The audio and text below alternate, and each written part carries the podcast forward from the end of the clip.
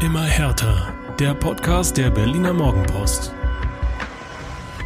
Da sind wir wieder mit einer neuen Folge des Immer härter Podcasts mit mir, Inga Bödeling, und mit meinem Kollegen Michael Färber. Hallo Ferbi. Hallo Inga, hallo Berlin, hallo ihr da draußen. Ich würde sagen, Frühling ist in der Stadt. Also kalendarisch gesprochen. Ja, eigentlich wäre dann jetzt auch Zeit für Frühlingsgefühle, aber ja. damit können wir jetzt auch noch nicht so richtig dienen, ne? Mm, ähm, schwierig, sagen wir es mal so. Ha, 1 zu 1 in Freiburg, Ferbi, darüber sprechen wir gleich. Genauso wie die neue Qual der Wahl, oder so neu ist sie gar nicht, die offensive Qual der Wahl äh, bei Hertha BSC, die Auferstehung des Kevin Prince Boateng. Oh. Schwarz mutigen Wechselkniff, das neue Sparprogramm im Hauptstadtclub und ein Ausblick auf das Topspiel am Sonnabend. Ich stelle fest, da ist wieder für jeden was dabei. Wir versuchen es immer möglich zu machen.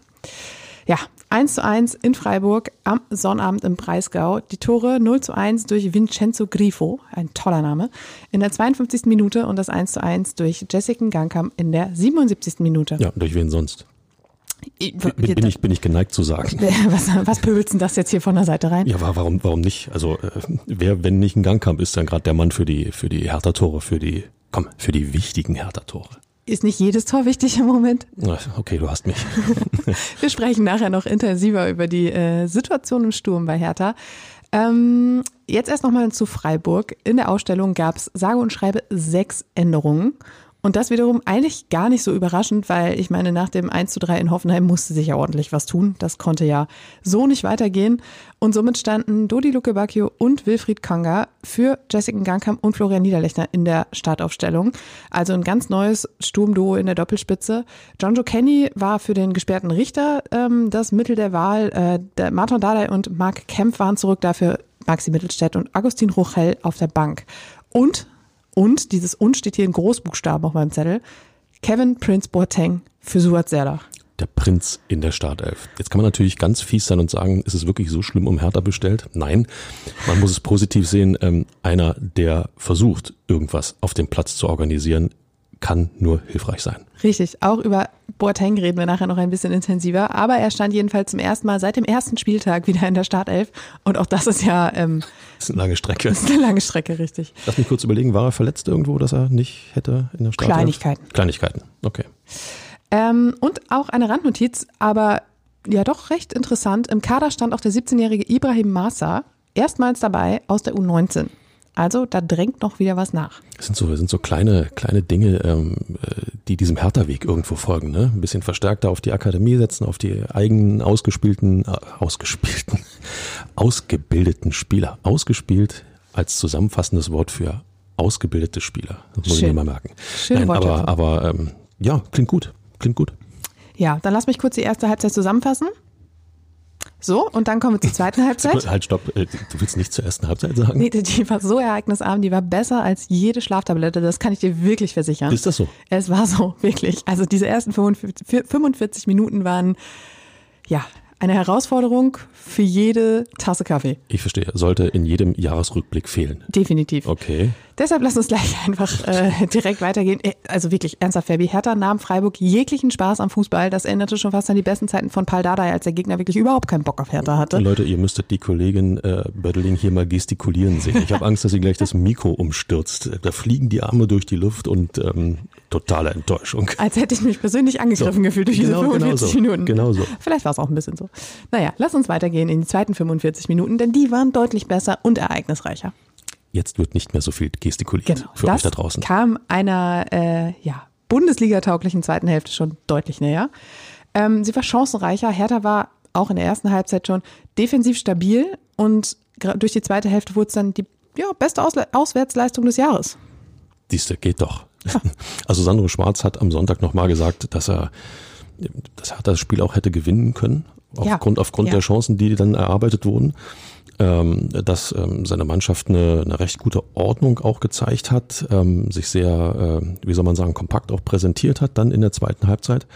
Also er war durchaus voll des Lobes über das gesamte Spiel dann. Also er hat die erste Halbzeit nicht ausgeklammert, sagen wir es mal so. Und ähm, das macht ein bisschen Mut äh, für, ja, für den Klassenerhalt, der ähm, ein bisschen unwahrscheinlicher vielleicht wieder geworden ist, stand jetzt. Aber gut, gucken wir nachher nochmal drauf. Ähm, du hast recht, dieses stabile, dieses äh, konzentrierte, das war auch in der ersten Hälfte schon da. Aber da führt es halt dazu, dass man aus dieser Kompaktheit, aus dieser Stabilität, diesem ja fast schon fast schon diese Angst, bloß nicht hinten irgendwelche Fehler zu machen, um einen Gegentor zu kassieren, nach vorne hin einfach nicht so viel aufbauen konnte. Und das war eben in der zweiten Halbzeit deutlich besser. Und äh, somit war es fast schon, äh, ja, fast schon wieder Slapstick, dass dieses Tor dann doch erstmal für Freiburg fiel. Und zwar war es nämlich ein Standard, der den eigenen Lohn erstmal verhinderte. Ähm, Kevin Prince Boateng hatte Eggestein an der Strafraumkante gefault und dann kam Freiburgs Mann für die direkten Freistöße, Vincenzo Grifo. Ähm, der hat den Ball dann angetippt, ihn von äh, Günther zurückgekriegt und dann einfach mal ganz humorlos verwandelt.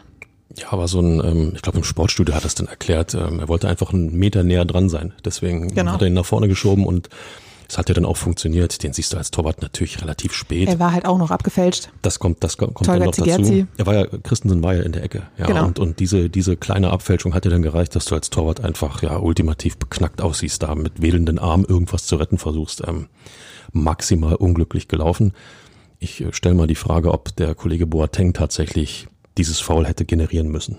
Er wurde auch nach dem Spiel danach gefragt und er hat gesagt, ja, na klar war das ein Foul und äh, vielleicht muss ich mich da ein bisschen besser anstellen, aber andererseits weißt du nicht, was aus der Situation entsteht, also faulig und dann ist es halt eben so. Also er stand dazu, hat da jetzt keine blümerenden Worte gefunden ist, ist ja auch okay. Aber das, das kann man dann auch über jede Situation sagen. Ja. Ja, du weißt ja nicht, was daraus passiert. Insofern. Aber einerseits. Und hinterher ist man immer klüger. Das stimmt. Aber einerseits wirft man Hertha die ganze Zeit vor, dass sie vielleicht nicht aggressiv genug zu Werke gehen, dass sie zu, zu, feig, zu feige in die Zweikämpfe gehen. Dann kommt mal einer, der verursacht das. Ja, das ist halt, das ist dann eben das Risiko, was du gehen musst. Abstiegskampf nennt man das. Richtig. Spannend an der ganzen Geschichte war aber eigentlich eher, wie Hertha jetzt reagieren würde, weil, ich meine, so ein Gegentor, das kennen wir. Aber gerade in Hoffenheim war die Reaktion auf diese vielen Rückschläge eine Katastrophe und deshalb war besonders spannend zu sehen, wie würde Hertha jetzt reagieren, gehen die Köpfe wieder runter, bricht wieder alles auseinander. Nein, Hertha wurde offensiv aktiver, man behielt aber trotzdem die Stabilität in der Defensive bei und siehe da, da fiel der Ausgleich. Das war ein schöner Ausgleich. Ja. Ich habe gerade nochmal drüber nachgedacht. Ähm, Kanga robust im Mittelfeld, hat sich ein bisschen zurückfallen lassen und schiebt den Ball, wenn ich es jetzt wirklich richtig erinnere, steil Richtung Gangkamp, der auch seinen Körper sehr gut einsetzt, ja. um den Ball zu behaupten und äh, dann einfach das Ding humorlos macht. Ähm, Fußball kann so einfach sein und in seiner Einfachkeit, in seiner, heute ein Knoten in der Zunge, und in seiner Einfachheit auch eigentlich wunderschön. Ja. Also ein Pass, gut geguckt, eiskalt vor dem Tor, peng, ist die Pille drin.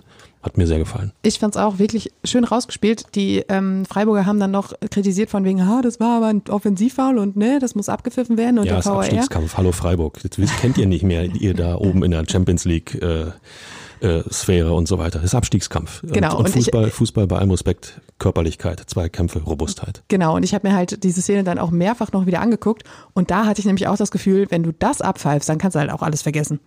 Ja, dann hast du effektive Spielzeit von zwölfeinhalb Minuten ja. und äh, 834 Freistöße. Pro ja, Mann, und dann musst du Zweikämpfe eigentlich auch komplett verbieten. Das Fußball ein körperloses Spiel. Richtig. Machen wir mal eine Sonderfolge draus. Ähm, ja, da war er dann da. Der Ausgleicher stand 1 zu 1, durchaus auch äh, sehr verdient. Und ähm, ja, danach gab es Chancen auf beiden Seiten. Vor allem Dodi Luke Bacchio hatte noch echt, also ich möchte mir jetzt gerade nicht festlegen, ich glaube nach dem Ausgleich nicht mehr, aber vor dem Ausgleich hatte er drei Großchancen, die dann auch eben dazu führten, dass Schwarz nachher gesagt hat, es wäre hier mehr drin gewesen die Dinger waren wirklich, wirklich riesig und er irgendwann auch echt verzweifelt, aber gut. Vielleicht hätte er irgendeine ein, eine belgische Insignie irgendwo, ja. ein belgisches Trikot nochmal unterm Hertha-Trikot tragen müssen, weil in der Nationalmannschaft hat er ja ähm, überragend abgeliefert. Er hatte ja. sogar genau eine Situation wie im äh, belgischen Trikot und zwar ging er alleine auf Mark Flecken zu, somit, so ging er auch alleine auf, ich glaube Ter Stegen war es oder war es Trapp, das musst du mir jetzt sagen, ähm, in der deutschen Nationalmannschaft, äh, ging er auf ihn zu und statt das Ding reinzugöbeln, wie es eben auch gegen Deutschland nicht geklappt hat, hatte Flecken noch den Fuß dran und das, äh, der, der Ball geht neben den Pfosten. Das Ding hätte drin sein müssen.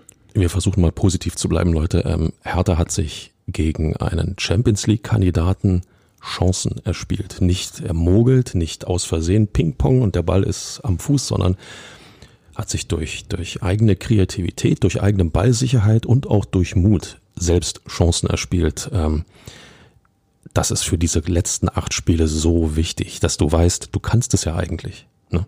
Genau, Schwarz hat auch gesagt, bei, also vor allem zu Dodi Luke Bacchio dann, naja, es gibt halt so Tage, da geht das Ding nicht rein und so einen Tag hatte er halt. Und da kannst du dir noch so hochkarätige Dinge ausspielen, das funktioniert dann nicht. Nö, akzeptiere ich nicht. So eine Tage gibt's nicht für jemanden, der Herthas bester Torschütze ist. Den darf er auch mal machen. Da kommt ein bisschen Anspruch, müssen wir auch mal noch stellen an die Jungs da das in stimmt, Das stimmt. ähm, ja, bevor dieses äh, Tor gefallen ist, durch einen Nackengang kam etwas, ähm, und zwar viel Offensive. Sandro Schwarz hat in der 67. Minute einen Gangkamm eingewechselt und in der 76. Niederlechner und wenige Sekunden später fiel halt eben dieser Ausgleich. Zur Wahrheit gehört auch, dass weder ein Gangkamm noch Niederlechner für einen anderen Stürmer gekommen sind, sondern für Defensive. Ich, ich glaube, Niederlechner war es, der sogar für Uremovic gekommen ist. Das heißt, hinten standen gerade mal noch zwei Innenverteidiger. Ähm, ich, ja. ich, erkenne selbst jetzt noch ein wenig Panik in deiner Stimme. ja, wenn ich ehrlich bin, saß ich, habe mir das angucken und dachte so, Hui, hui, hui, hui. Ja, mutig, mutig Richtig. die Punkte einsammeln. Ja. Das, genau das hat Sandro Schwarz auch gesagt. Wir sagen immer, wir müssen mutig sein. Wir waren in der Situation am Drücker. Da kann man sowas auch mal bringen. Aber das kann natürlich auch derb in die Hose gehen. Umso besser, dass es geklappt hat. Wie sagte Boateng, man weiß ja nicht, was passiert. Ja. äh, Richtig. Aber das, das zeigt ja auch, dass Schwarz erkannt hat, dass in Freiburg diesmal wirklich etwas möglich ist, dass du etwas holen kannst, dass du nicht wieder mit einem kleinen Blumenstrauß nach Hause geschickt wirst. Ähm, er hat am äh, Sonntag, ich durfte draußen sein in Westend, bisschen Sonne hat geschienen, war ein angenehmer Vormittag. Da hat Schwarz auch nochmal gesagt, wie wichtig das war. Sind wieder 2000, zweieinhalbtausend von euch waren mit in Freiburg, 800 das Kilometer ist ja nicht hin. Um die Ecke. Genau so ist es, 800 Kilometer hin, 800 Kilometer zurück. Und denen dann auch praktisch etwas mitzugeben, zu sagen, wir, wir bringen etwas mit, wir nehmen etwas mit, ihr wart alle hier und gemeinsam nehmen wir etwas mit aus Freiburg nach Hause, nach Berlin ähm, das war, es ist enorm wichtig für, für den Kopf, für alle Beteiligten. Ähm, und wie gesagt, macht, macht wieder Mut. Ne? Ja, richtig. Und ich meine, selbst dass Niederlechner eben nicht an diesem Tor beteiligt war, zeigt aber ja trotzdem das Signal, was Schwarz durch diesen Wechsel oder durch diese mehreren Wechsel eben gesendet hat. Leute, alles auf Angriff, hier geht was und wir wollen auch hier etwas mitnehmen. Und ähm, das ja, hat sich übertragen und dann, siehe da, war der Ausgleich da. Ein paar Minuten später hat er dann doch den einen oder anderen runtergenommen. Ich glaube, Rochel kam dann ähm, für entweder war es Luke Bacchio oder Kanga, nagelt mich nicht drauf fest, ich weiß es gerade nicht ganz genau. Auf jeden Fall, da war dann nochmal so der Punkt, okay, wir wollen es jetzt auch nicht übertreiben, wir wollen hier ja was mitnehmen und jetzt nicht gleich in irgendeinen so dusseligen Konter laufen. Das hat, er, das hat er gut gemacht. Total legitim, genau. Ja, das, das hat er gut gemacht, äh, im entscheidenden Moment, also so lange versucht, äh, äh, wie etwas möglich war, äh, die Offensive praktisch in, in voller Blüte auf, auf den Platz zu lassen. Und äh, ja, in dem Moment, wo man feststellt, okay, äh, bevor wir jetzt wieder den Klassiker hier starten und äh, kurz vor Schluss oder in der Nachspielzeit noch einfressen, komm, wir nehmen den Punkt mit. Und wie wichtig der Punkt war. Einmal auf die Tabelle schauen. Richtig, aber bevor ich dazu komme, möchte ich kurz festhalten, dass der Kollege Färber definitiv äh, schon im Frühling angekommen ist. Hertha sollte keinen Blumenstrauß mit nach äh, Westend nehmen. Was war das jetzt gerade? Der, nochmal, der Kalender befiehlt Frühling. Ja, also äh, gehe ich, auch mit, geh ich auch mit einem leichten Jäckchen und friere mir sonst was ab, wenn ich auf dem Weg in die Redaktion bin. Insofern. Der Kollege Färber blüht auf, Freunde. Du ich blüht das? auf. Okay. Ja, ähm, jetzt komme ich zu den weniger schönen ähm, Seiten dieses 1 zu 1. Ähm, wobei die eine Seite ist eigentlich ganz nett, die andere Seite eben nicht. Die eine Seite ist, dass Stuttgart und Schalke äh, die beide hinter Hertha in der Tabelle verloren haben. Somit konnte man sich mit diesem einen Pünktchen zumindest ein bisschen absetzen von den beiden direkten Abstiegsplätzen. Das dicke Ende kam dann aber am Sonntag, als man ging so ein bisschen als kleiner Gewinner aus dem Samstag heraus und dann kam das dicke Ende am Sonntag, als Hoffenheim gegen Bremen gewann und sich jetzt dann doch auf drei Punkte absetzte auf die Nicht-Abstiegsregion. In Bremen, also nicht zu Hause, sondern tatsächlich auch noch auswärts. Auswärtssiege im Abstiegskampf sind gefühlt dreimal so viel wert wie Dinge, die du zu Hause einfährst. Und bei allem Respekt. Das heißt, der Punkt in Freiburg ist auch drei Punkte wert. Dann bestimmt die Tabelle gerade nicht. Ähm, Nehmen wir es mal als Hilfspunkt mit. Okay. Also wenn praktisch Punkte und Tordifferenz gleich sind und geschossene Tore gleich sind, kann man das vielleicht als Hilfspunkte irgendwie. Okay. Wir, wir schweifen ab. Ähm, Hertha hat dazu mächtig beigetragen, dass man jetzt diesen drei Punkte Rückstand auf Hoffenheim hat, ja. weil so viel Selbstvertrauen, wie man den Hoffenheimern vor einer Woche, stimmt nicht, vor zwei Wochen, äh, ja, gegeben hat durch diese ernüchternde, erschütternde Leistung. Ähm, haben die jetzt natürlich total Hoffnung, Hoffnung in Hoffenheim. Ja, Oberwasser? Ich, ich zahle, ich zahle. Ähm, also nochmal, Hertha hat dazu mächtig beigetragen. Ähm, Tja, it is wie it is. nicht nicht ja, schön. Du, du nicht stehst schön. jetzt auf dem Relegationsrang. Du hast immer noch von den drei, ähm, ja, die da jetzt ein bisschen abgeschlagen unten stehen, ein bisschen abgeschlagen. Ich meine, mit einem Sieg und einer Niederlage bei Hoffenheim hast du es dann ja auch fast wieder ein bisschen ausgeglichen. Das ist jetzt noch nicht so ein eklatanter Unterschied, wie wir ihn schon hatten in dieser Saison, als wir hier von fünf Punkten und sowas gesprochen haben. Also es ist immer noch eng, aber es sind dann doch nur noch acht Spiele und drei Punkte. Aber du stehst jetzt auf diesem Relegationsrang und dir geht's immer noch besser als Stuttgart und Schalke hinter dir. Zumal, in Stuttgart jetzt schon wieder über den Trainer diskutiert wird. Auch das nicht immer so einfach. Schalke hat jetzt auch mal eine Niederlage kassiert. Auch das, die waren ja auch völlig im Aufwind. Da dachte man sich jetzt, jetzt marschieren sie gleich durch bis in die Europa League Plätze. Und auch das ist nicht so schlecht. Also ähm, was da in Stuttgart passiert, äh, seit Jahren ähm, ist für mich ein absolutes Rätsel. Ist gefühlt für mich der HSV 2.0. Aber war es nicht Hertha? Nö. 3.0, okay. Hertha, Hertha ist ja, wieso? Hertha ist ja nicht abgestiegen. Stuttgart war ja zwischendurch abgestiegen, aber Stimmt, aber also letzte Saison haben wir häufig über den Skandalclub gesprochen und ist ja schon wie, wie der HSV und es bewerben sich mehrere um die Rolle. Genau, also es, äh, nehmen Ich wollte dich nicht unterbrechen. Nee, nee, ist Führe alles, alles, alles, alles in Ordnung, alles in Ordnung. Jawohl, ich, ich versuch's. Ähm, was da in Stuttgart passiert, ist mir seit Jahren ein Rätsel, dass Schalke endlich mal wieder einen auf die Nuss kriegt. Ähm, war zwingend notwendig, nicht, dass die wirklich noch da der Meinung sind, sie könnten irgendwas erreichen in der Saison. Aber äh, den Bodensatz, den Hertha gebildet hat, was so, was so auch äh, dann äh, die Mentalität angeht oder dass das, äh, sag mal, die Psyche angeht, mit den Heimsiegen, die du hattest, dann jetzt mit diesem Punkt, und du siehst, dass Hoffenheim einfach mal so vorbeizieht. Zwei Spiele, zwei Siege, sechs Punkte, zack, bist du erstmal für den Moment aus dem Gröbsten raus. Und wieder musst du als Hertha BSC äh, einen Rückstand aufholen. Erstmal um gleich zu ziehen. Nicht um vorbeizugehen, sondern um gleich zu ziehen, punktemäßig. Die Tordifferenz versuchen wir jetzt mal auszublenden. Ähm, das musst du wegstecken können.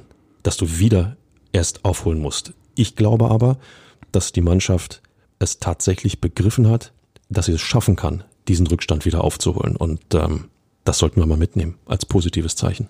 Gut für den Kopf, du hast die Psyche gerade angesprochen, ist eben auch die Tatsache, dass man auswärts jetzt nach acht Niederlagen in Folge und seit 197 Tagen mal wieder einen Punkt geholt hat. Auch das drohte ja so ein bisschen zu einer Blockade zu werden. Deshalb wollte Sandro Schwarz in der Länderspielpause das ja auch ansprechen und hat auch viele Gespräche dahingehend geführt. Und dass du da jetzt diesen einen Punkt geholt hast, zeigt ja auch, okay, wir können dann doch auch auf fremdem Terrain irgendwie was reißen. Keine so schlechten Voraussetzungen für die letzten acht Spiele, wenn du eben auch auswärts was holen musst. Wie hat das gesagt? Die Leistung müssen wir stadionunabhängig, ortsunabhängig machen. Irgendwie so hat das, meine ich es, gelesen oder gehört zu haben. Das kann gut sein, ja. Also sprich, es ist völlig wurscht, wo du spielst, du musst immer diese Leistung abrufen. Ähm, zu Hause hat das zuweilen funktioniert, auswärts bislang nicht. In Freiburg ist das jetzt so ein Mutmacher. Wobei ich auch, ohne Herthas Leistung schlecht reden zu wollen, auch so ein bisschen das Gefühl habe, dass Freiburg gerade selber so ein bisschen, wie soll man sagen, taumelt, ja, vor dem Hintergrund, dass man tatsächlich etwas ganz, ganz Großes erreichen kann. Das macht ja auch was mit dir, wenn man, wenn man sich immer als, wir sind noch nicht so weit und es gibt andere Kader, die sind viel besser. Also sprich, wenn man sich immer ein Stückchen kleiner redet, um nicht zu überdrehen, kann das auch ganz gefährlich in die andere Richtung laufen. Insofern ähm, der richtige Gegner, der richtige Aus, nee, der richtige Gastgeber für Hertha zum richtigen Zeitpunkt. Aber das muss die Truppe jetzt bitte schon auch mitnehmen. Ja, nicht nur, ach, haben wir und alles ist schön und Heimspiel läuft ja sowieso. Nee. Nee. Der nächste Auswärtsgegner ist Schalke 04, so viel zum Thema richtiger Gegner. Boah, da sind wir beim Endspiel. So. Abstiegsendspiel gegen Richtig. bei Schalke 04. Aber erst nach Ostern. Aber erst nach Ostern. Genau. Ähm, übrigens nochmal zum Thema Stuttgart. Mich wundert es wenig, dass das nicht läuft. Ich meine, wenn Bruno Labbadia keinen beigefarbenen Regelmantel hat, dann wundert mich wirklich gar nichts mehr. Damit ist eigentlich, also brauner Kamelhaarmantel fällt mir noch ein. Ja, er hatte ja immer so einen beigefarbenen Kamelhaarmantel Ja, an. ja. Jetzt stand er da in Köpenick am Samstag mit seiner dunkelblauen Regenjacke. Ich meine, was, will- also, also, Ist das noch unser Bruno Labbadia? Richtig. So. Kehren wir zurück zu Hertha und zu Kevin Prince Boateng. Äh, ich hatte vorhin schon gesagt, es war seine erste Startelf-Berufung seit dem ersten Spieltag gegen Union. Ähm, danach kam er immer mal nur zu Kurzeinsätzen. Ähm, ich glaube, maximal 25 Minuten waren es. Ähm, hin und wieder war auch eine kleine Blessur oder ein Infekt dabei, deswegen er dann gar nicht im Kader stand. Und ähm, ja, die körperliche Ver- Verfassung war vielleicht nicht so ausreichend, um ja mehr zu reißen. Jetzt hat er in Freiburg eine doch recht solide Leistung gezeigt, auch in seiner Rolle als Antreiber, als äh, Ballverteiler, als Motivator, als Sprachrohr.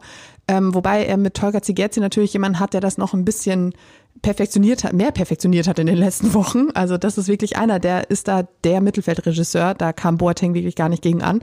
Aber nichtsdestotrotz hat er der Mannschaft gegeben, was sie braucht von ihm. Und das war vor allem dieses, ähm, ja, ich möchte fast schon sagen, väterliche. oh Gott. Aber äh, du, hast es, du hast es angesprochen, die beiden sind, sind für diese, ähm, kann man den Begriff sagen, Teamhygiene? Ja. Einfach, einfach total wichtig. Äh, äh, Gigarci als jemand, der logischerweise öfter spielt, äh, auf dem Platz, Boateng auch auf dem Platz, aber vor allem dann auch abseits des Platzes in der Kabine auf dem Trainingsplatz als als Motivator, auch als Ansprechpartner, ähm, ich sag nur Schnauze halten und arbeiten. Ja, dieses klare Statement nach diesem Hoffenheim-Debakel, ähm, das trauen sich nicht viele bei Hertha. Er kann sich das trauen. Dafür meine, haben auch nicht viele den Stand einfach. Richtig. Und äh, sagen wir mal so, Boateng hat ja auch nicht mehr nichts mehr zu verlieren. Ja. Richtig. Und insofern, ähm, dass er dann was 67 Minuten auf dem Platz ist, äh, um mitzuhelfen, um um zu dirigieren, um ja auch nochmal ein Zeichen zu setzen. Ähm, soll jetzt nicht respektlos klingen, aber guckt mal, der alte Mann kann euch doch noch helfen. Ähm, das, das kommt an und äh, ist, ist wichtig. Diese, das sind so diese, diese, wie sagt man, diese kleinen Siege, diese kleinen mhm. Statements, die du immer wieder aufsaugen musst, wie ein Schwamm und ähm, dann kann es funktionieren. Nach der Ansage gegen Hoffenheim folgte in Freiburg ein Versprechen und zwar hat Kevin Prince Boateng gesagt, ich werde versprechen, dass die Mannschaft so ein Gesicht zeigt. Das ist jetzt Hertha BSC für die letzten acht Spiele. Daran wird er sich allerdings auch messen lassen müssen. Ja. Er muss sich daran messen lassen, aber es ist auch ein Signal an die Mannschaft nach dem Motto, Leute, wir haben jetzt gezeigt, dass wir es können, wir müssen es jetzt auch weiter abrufen und deshalb reißt euch bitte gefälligst den Hintern auf. Ja, völlig richtig. Anders, anders geht's ja auch nicht. Sandro Schwarz hat das auch nochmal explizit gesagt. Er hat, äh, ähm, wir haben ihn natürlich auch mit diesem Boateng-Satz nochmal konfrontiert und er sagte, ja, na klar, so, so kann's ja auch bloß gehen. Wir können jetzt nicht der Meinung sein, wir haben jetzt hier mal ein bisschen was und äh, wir können jetzt auch in irgendeiner Form mal, nee, im, Endeffekt musst du immer wieder dir vor Augen führen, äh, dass du bei Null beginnst, ohne tatsächlich bei Null zu beginnen. Ist, eine, ist, eine, ist ein Balanceakt. Da braucht es gute Moderation. Boateng könnte einer dieser Moderatoren sein. Besonders spannend fand ich ja äh, die Feststellung, dass ähm, Boateng so ein bisschen der Mann für die letzten Spiele ist. Äh, da wurden nämlich bei mir direkt so Erinnerungen an vergangene Saison wach, als er auch in den letzten Spielen zum Stammpersonal gehörte, ob jetzt von Anfang an oder eingewechselt. Wir erinnern uns an die Relegation, als er quasi der entscheidende Faktor war. Und auch jetzt ist es wieder so, acht Spiele stehen noch an, plötzlich taucht er auf wie Kai aus der Kiste und äh, sagt so, hallo, hallo, jetzt, jetzt bin ich da, jetzt reiße ich euch alle mit. Da, da habe ich mich ja gefragt, was war der Plan diese Saison? Schon, schon, schon, schon, genau. um dann, wenn es entscheidend wird, fit zu sein. Das ist genau, das ist die Taktik. Zwei Drittel der Saison äh, praktisch schonen, um dann alle Körner rauszuballern in acht Spielen, die, die es braucht. Du, wenn es hilft. Ich wollte gerade sagen, wenn es dann funktioniert, ähm, ja, nehmen wir mit. Ja, du, wir werden uns weiter verfolgen. Ähm, wir haben noch ein Thema, was sich aus dem Spiel ergeben hat, und zwar die offensive Qual der Wahl bei Hertha. Das ist eigentlich immer Qual der Wahl, reimt sich schön, aber irgendwo, wenn du eine Wahl hast, kann ja eigentlich selten eine Qual sein. Aber ist egal, ich. Ich, ja, ja, gut, ich, wenn, ich, wenn, wir mit diesem, wenn wir mit diesem Thema fertig sind, weißt du, warum es vielleicht auch eine Qual ist. ähm, bislang hat sich bei Hertha nämlich nicht so richtig ein Sturmpärchen herausgebildet, das für den Abstiegskampf gesetzt ist. Jetzt in Freiburg, ich habe es vorhin gesagt, waren Luke Bacchio und Kanga in der Startelf, aber es hat nicht so richtig gefunkt zwischen den beiden. Ähm, das Tor erzielte Gangkam, eingewechselt. Und du hast es vorhin schon gesagt, er war zuletzt einfach wirklich Herthas Torschütze vom Dienst. Richtig, und er hat auch, auch er, ähm, sagen wir mal, taumelt immer so zwischen Startelf und Jokerrolle. Ja, äh, äh, dann ist er mal in der Startelf und äh, jetzt in Freiburg ist er dann nicht in der Startelf. Obwohl er ähm, bei der U21 echt geglänzt hat. Genau, so, Hansi Flick nochmal, äh, hat ja auch nochmal kundgetan, ist ein Mann für die Zukunft, kann einer werden. Ähm, haben wir alle zwölf Augen, die wir aufbieten können auf ihm und, und äh, beobachten ihn genau. So, und jetzt in Freiburg ähm, auf der Bank. Sandro Schwarz hat dazu gesagt, dass er mit ihm, ähm, wann war es, am Freitag ein, ein sehr sehr gutes Gespräch geführt hat. Es sei sehr offen gewesen. Ähm, hat er ihm wahrscheinlich so ein bisschen offeriert, mein Junge, erstmal auf die Bank. Aber wenn du reinkommst, machst du wieder Tor für uns. Nein, klare Aufgabe. Es ist eine klare Aufgabe, aber ähm, es trägt natürlich dann auch nicht zur hundertprozentigen Bildung von Selbstvertrauen bei. Immer hin und her. Deswegen war so ein Gespräch im Vorfeld wichtig dass er eben nicht das Gefühl hat, ich liefere hier permanent ab und wieso spiele ich jetzt nicht in diese in dieses Fahrwasser kann man gedanklich ja ganz schnell kommen. Ich mache doch irgendwas falsch und dann denkst du in die falsche Richtung. Ja, und Schwarz hat ja auch gesagt, er hat äh, mit seiner Einwechslung dann eine gute Qualität reingebracht, mit seiner Wucht, seiner Körperlichkeit, seiner Gradlinigkeit und das sind eben seine großen Trümpfe, die er hat. Und ähm, ob du die jetzt, ja, ich, ich sag's ja immer wieder, manchmal muss man das vielleicht auch so ein bisschen kalkulieren. Du hast vier verschiedene Stürmer, die alle unterschiedliche Qualitäten mitbringen und du musst vielleicht ein bisschen dosieren und sagen, ich hätte eigentlich das lieber noch von der Bank als Joker, weil ich glaube, dass uns das gut tun könnte. Und das ist natürlich, das ist auch so ein Balanceakt. Du hast es vorhin schon gesagt, das kann echt in die Hose gehen, aber trotzdem hier hat's geklappt. Ja, da hat's geklappt. Andererseits bringst du ihn von Beginn an und äh, Hertha geht 2 zu 0 in Führung und du kannst dann, ähm, sagen wir mal, mit, mit, mit Kraft nachlegen, nicht mit Technik und Offensivpower, sondern mit, mit Verteidigungskraft nachlegen, um dann auch mal so eine Führung nach Hause zu bringen. Ähm, ist, ja, ist ja auch mal ein Mittel, ja, als immer zu sagen, okay, sollten wir Probleme kriegen, sollten wir in Rückstand geraten, haben wir immer noch eine von der Bank, der dann wieder das Ruder rumreißen kann. Vielleicht ist es, ist, es ist schwierig. Vielleicht ist Dafür es bei Hertha, Fußball. Das stimmt. vielleicht ist es bei Hertha aber auch eben so, dass die Qualität in der Offensive, was das Nachlegen angeht, doch noch eine Nummer höher ist als in der Defensive und deshalb diese Vorgehensweise gewählt wird.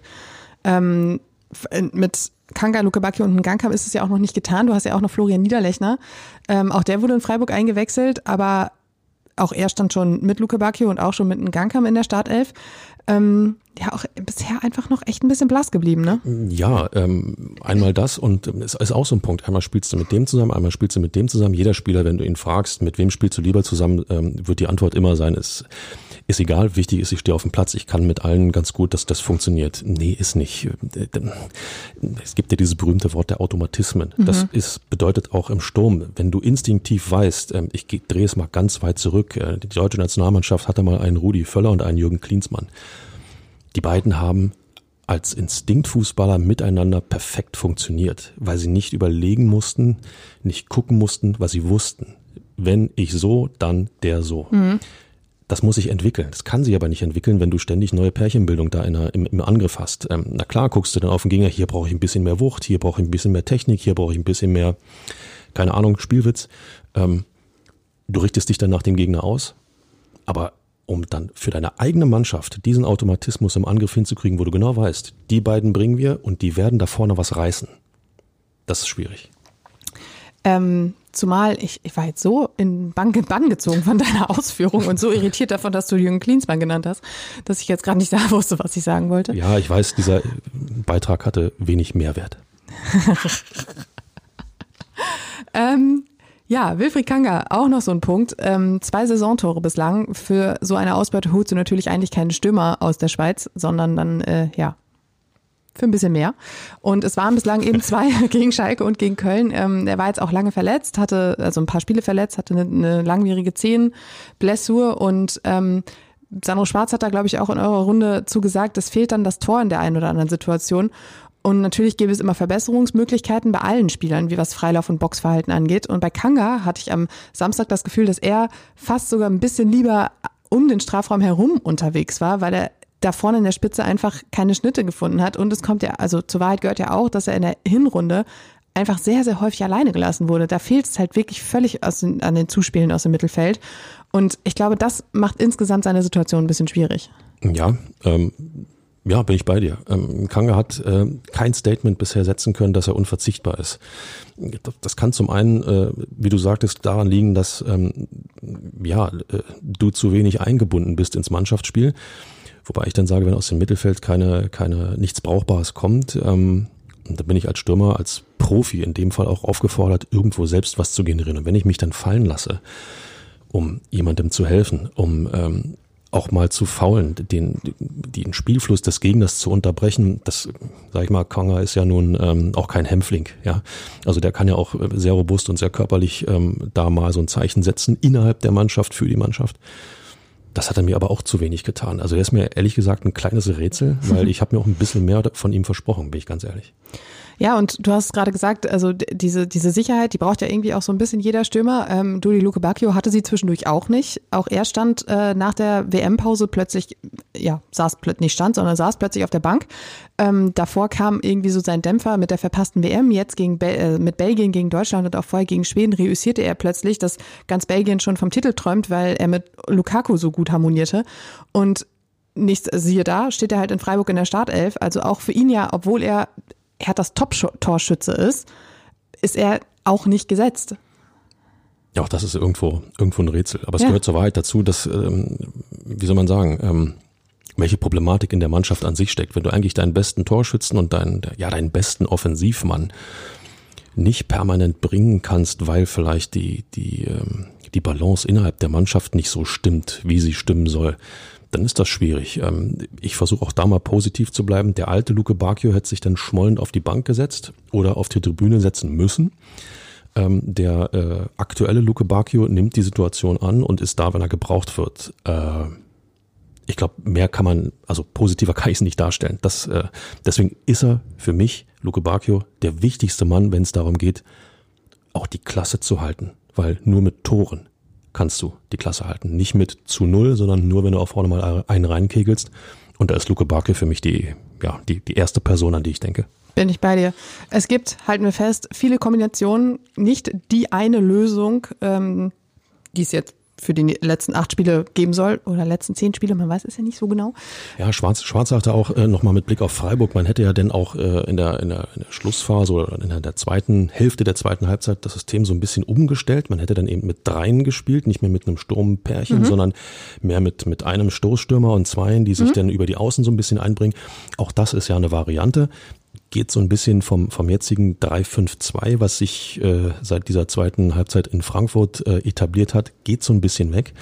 Ist aber in jedem Fall ein taktischer Kniff, den du äh, drauf haben musst, wenn es, wenn dieses 3-5-2 ausgeguckt ist oder eben nicht funktioniert. Also, ähm, wie sage ich immer so schön, es bleibt spannend. Und vielleicht ist es ja auch gar nicht so schlecht, dass es eben nicht die eine Lösung gibt, weil so bleibt man ja auch unberechenbar.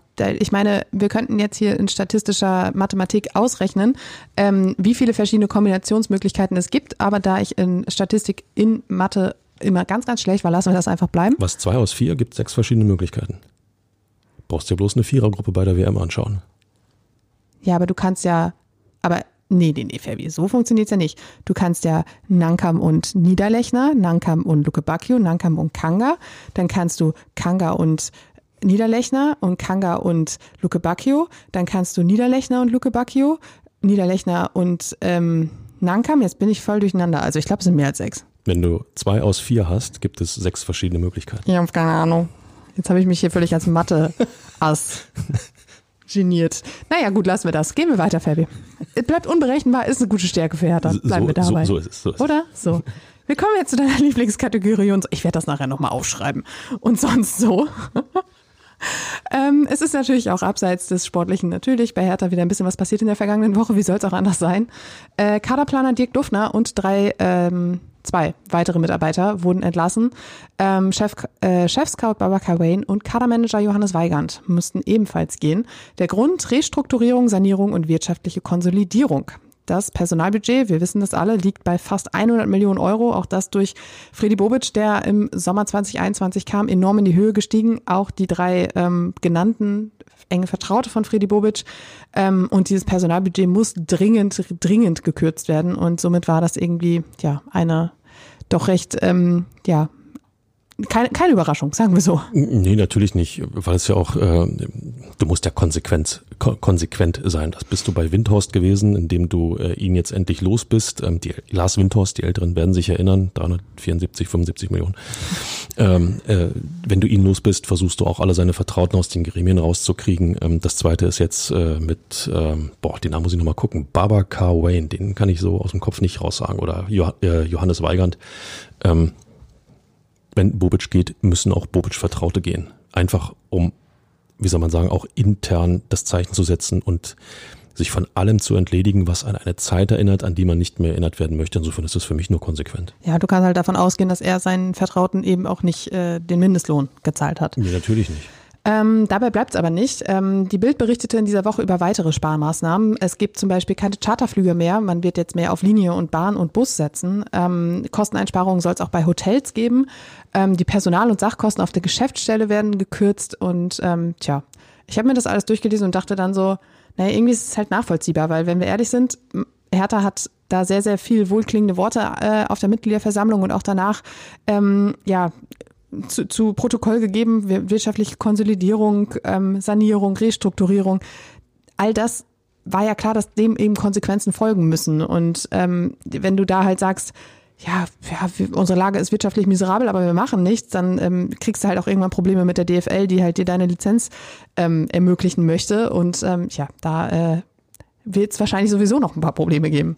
Ja, der nächste Lizenzierungsbescheid mit, ähm, ich befürchte, Bedingungen kommt bestimmt. Ähm, Auflagen hat ja so gut wie jeder Verein, vielleicht der FC Bayern mal, ähm, den, den können wir vielleicht mal ausklammern, aber vielleicht auch noch Borussia Dortmund, aber alle anderen Vereine haben ja bestimmte Auflagen. Aber wenn in dem Moment, wo du eine Bedingung hast, die du zu einem Tag X erfüllen musst, und es scheitert, weil du zu viel Heftklammern oder ähm, zu teure Leitsordner gekauft hast. Oh, jetzt habe ich Werbung gemacht. Oder, oder zu viele Fahnenträger hast. Oder, oder zu viel, oder zu viele, hallo, zu viele Fahnenträger hast, dann hast du ein echtes Problem. Insofern, ähm, klar, jeden Cent einsparen, der geht, damit die DFL dir den Stempel auf die Lizenzunterlagen ja, hämmert. Und zwar die, den positiven Stempel. Richtig.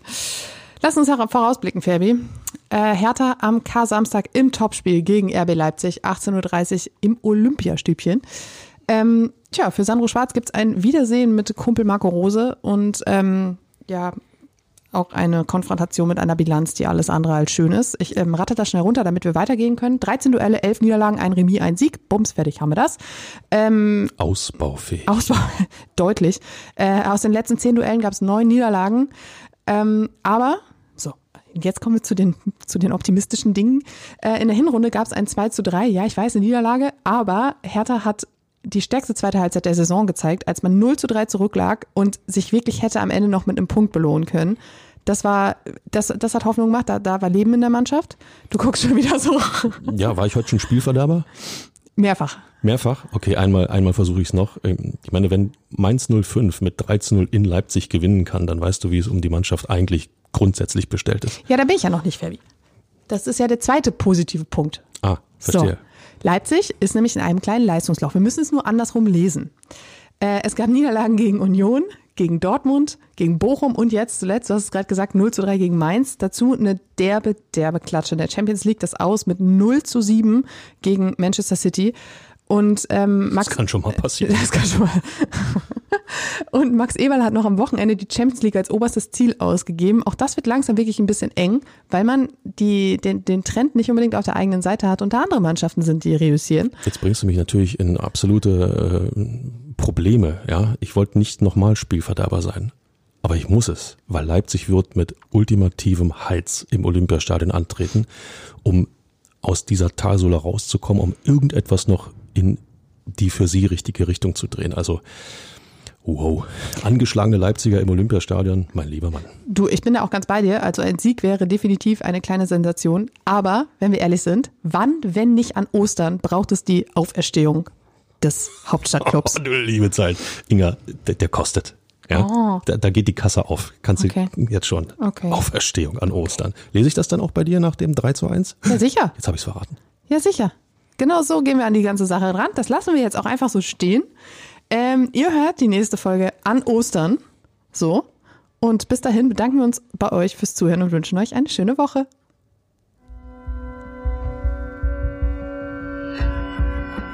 Immer härter. Der Podcast der Berliner Morgenpost.